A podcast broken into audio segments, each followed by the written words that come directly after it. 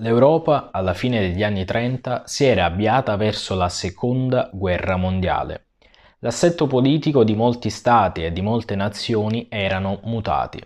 Alcuni erano diventati dei regimi, come ad esempio la Grecia, in cui si era instaurata la dittatura militare, o la Bulgaria, l'Ungheria, la Polonia, le regioni baltiche e eh, particolare invece era la situazione della Spagna perché nella Spagna tra il 23 e il 30 si instaurò la dittatura di Miguel I de Rivera. Nel 31-33, in questi due tre anni, il governo repubblicano più una parte socialista riuscì a prendere il potere in Spagna e abbiamo il cosiddetto biennio rosso, questo biennio rosso però si concluse proprio nel 33 e fino al 35 ci fu un nuovo governo con José Antonio I de Rivera, in pratica il figlio di Miguel, il quale fonda la Falange spagnola e siamo con la Falange spagnola un po' sulla base del eh, diciamo di Mussolini con i fasci di combattimento, ecco c'è questo parallelismo. Dunque le elezioni in Spagna in quell'anno vince la destra e c'è il cosiddetto biennio nero. Compare così la figura di Francisco Franco. E con la figura di Francisco Franco ci avviamo verso la guerra civile. Una guerra logorante che durò circa tre anni, dal 36 al 39 e che vide due, schiera- due schieramenti eh, contrapposti. Da un lato il fronte popolare, che venne appoggiato sia dall'Unione Sovietica e anche da un'associazione internazionale, le cosiddette brigate internazionali, contro la destra. La destra aveva l'appoggio della Germania di Hitler e di, di Mussolini e dunque dell'Italia. Alla fine, eh, nel 1939, ci fu la vittoria di Franco. Dunque Franco arrivò al governo e eh, per circa 40 anni la Spagna eh, ha vissuto una dittatura. Celebre in quegli anni fu il quadro commissionato nel, uh, nel 1937 dal governo allora uh, alternato in quel momento, in quel preciso istante, uh, nella, nelle mani del, dei repubblicani, dunque venne affidato il ruolo a Picasso di fare un, un, quadro che rappresentasse la Spagna all'esposizione universale che nel 1937 si sarebbe tenuta in Francia, a Parigi. Dunque Picasso dipinse il Guernica, un quadro maestoso di circa 8 metri di lunghezza per 3 metri e mezzo quasi di, uh, di altezza, che in pratica denunciava la guerra. Denunciava la guerra civile in Spagna, uh, che in pratica fu una guerra totale perché uh, prese di mira non solo i militari, come era successo fino a quel momento, ma anche i civili. Infatti i civili furono le vittime più numerose, bambini, eh, anziani, donne, uomini non furono risparmiati, nemmeno gli animali e questo lo possiamo vedere proprio nel quadro eh, del Guernica.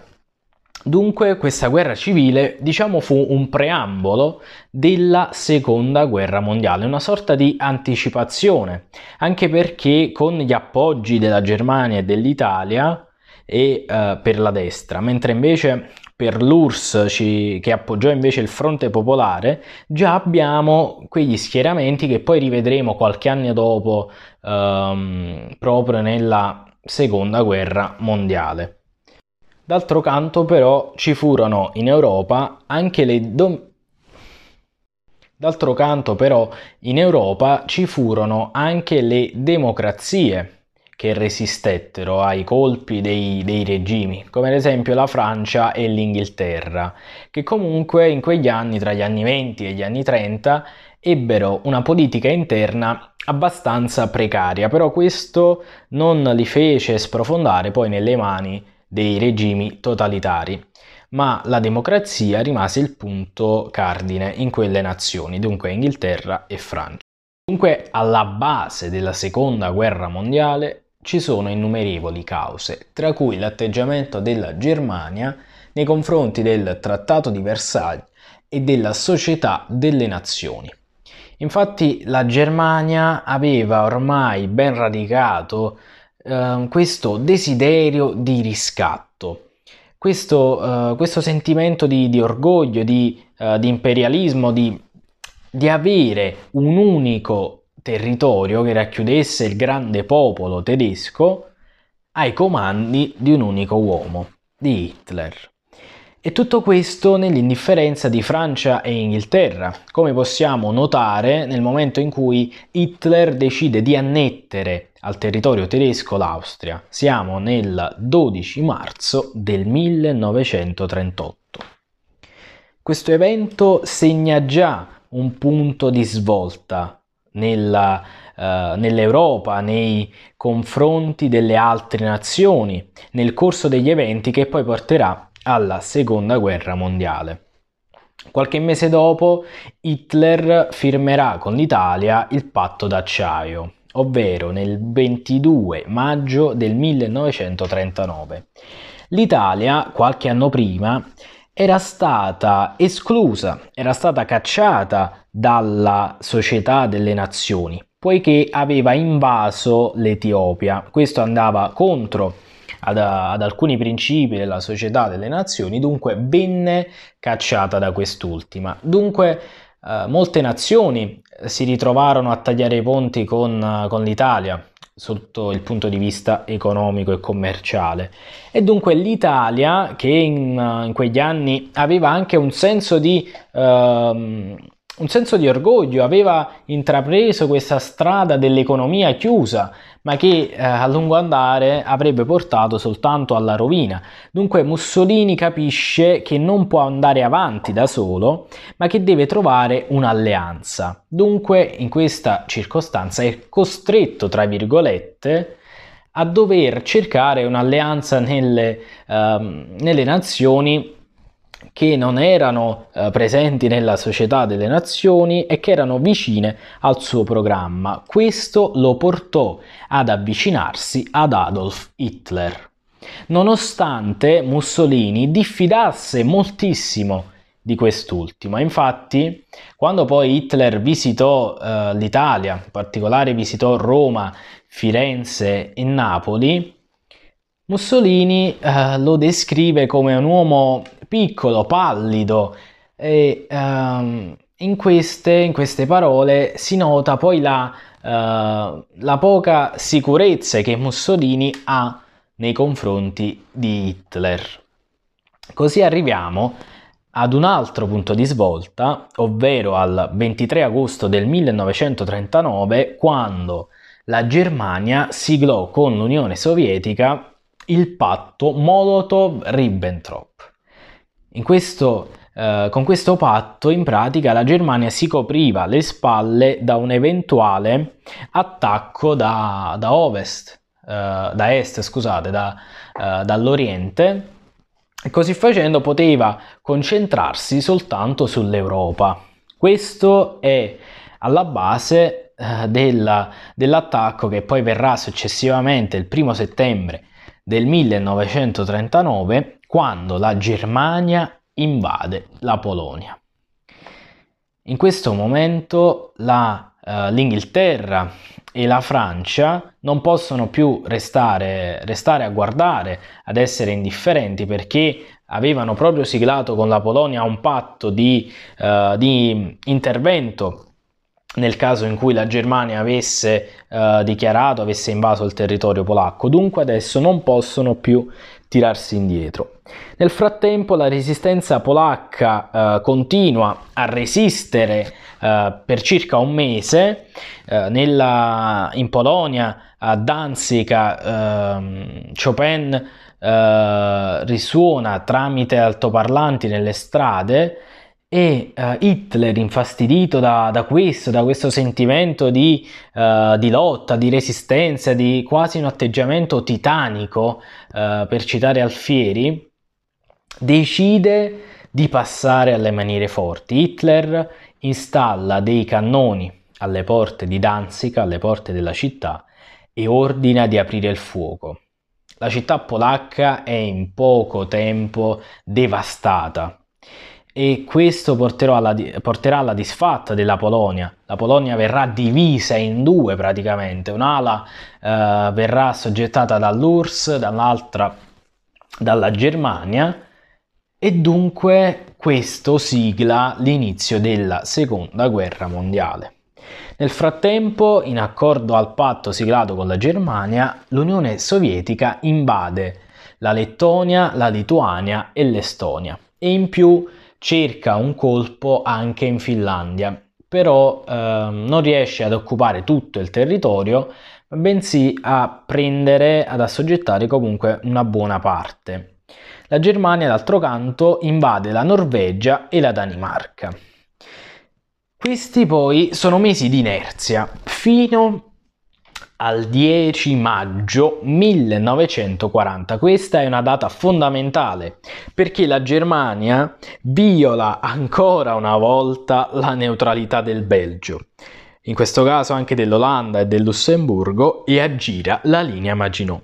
La linea Maginot era un'imponente uh, barriera un imponente strumento difensivo che però si rivelò inefficace poiché la Francia fece l'errore di puntare, tra virgolette, sul buon senso della Germania e di lasciare molto spazio alla a nord della linea Maginot, poiché c'era la, uh, c'erano questi stati cuscinetto, tra virgolette, quali l'Olanda, il Belgio e il Lussemburgo, poiché neutrali. Ma la Germania, sulla scorta di quanto successo nella Prima Guerra Mondiale, decide invece di violarle nuovamente. Dunque in questo, in questo, preciso momento la Germania gira la linea Maginot e in sei settimane la Francia cade. Siamo nel 22 giugno del 1940 quando ci fu l'armistizio della Francia nei confronti della Germania.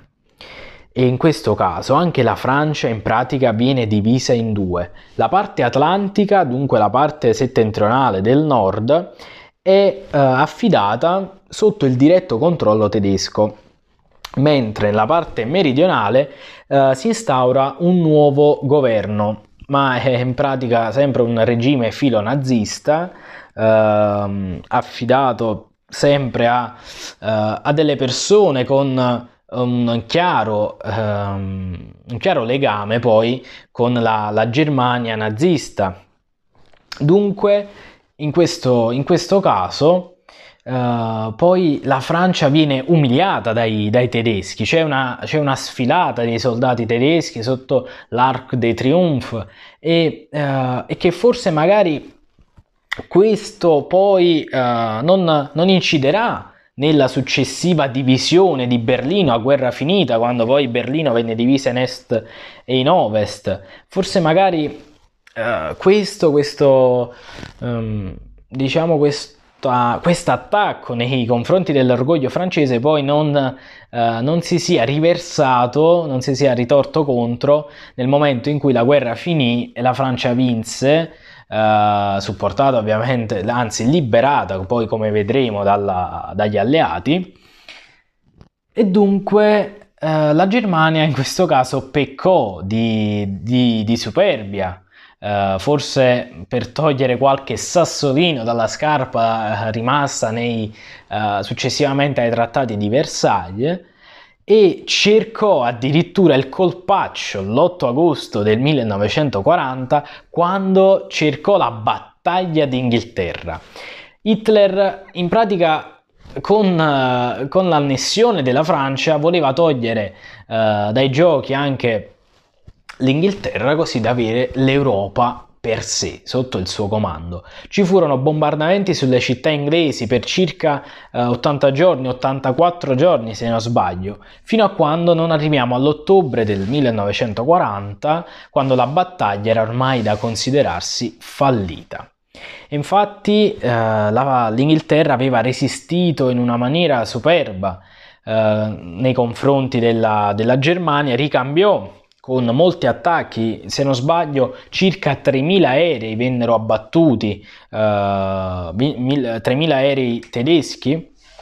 E dunque eh, questa fu una prima sconfitta da parte dei tedeschi che nel frattempo avevano siglato anche con il Giappone il, sempre il patto d'acciaio però era stato esteso proprio alla, allo stato nipponico. Dunque adesso si era creato la, la cosiddetta scusate, uh, l'asse Roma-Tokyo-Berlino e contemporaneamente l'Italia uh, sentì il bisogno di rendersi autonoma perché fino a quel momento uh, uh, aveva, diciamo che nel primo anno non, non si schierò, ma entrò in guerra uh, nel 10 giugno del 1940, quando ormai uh, con la, la Francia alle, in ginocchio, Mussolini pensò che la guerra era ormai prossima alla fine, ma eh, egli era consapevole che l'esercito era impreparato, che non aveva una forza eh, tale da affrontare un conflitto mondiale, però convinto che eh, la guerra sarebbe finita da lì a breve, si schierò a favore eh, dell'asse come già, già stabilito con il patto d'acciaio, e dunque si schierò al fianco di Hitler. Però ad un certo punto, nel, nel frattempo, mentre la, la, Germania intraprendeva la battaglia d'Inghilterra, eh, l'Italia sentì questo, so, questo senso di subordinarità poi nei confronti della, della Germania e infatti intraprese la cosiddetta guerra parallela in Grecia. Beh, eh, la guerra andò, la battaglia, le battaglie andarono in una maniera disastrosa per l'esercito italiano, chiaramente impreparato e una, un intervento della, della Germania evitò una sconfitta ignobile, cocente per, per appunto lo Stato italiano. Dunque Hitler diciamo ne approfitta e assoggetta addirittura, invade addirittura la Jugoslavia per arrivare in Grecia, dunque Jugoslavia e Grecia vengono occupati dall'asse. Questo era il primo, eh, il primo anno e mezzo del, del secondo conflitto mondiale. Nel prossimo podcast vedremo la svolta del 41.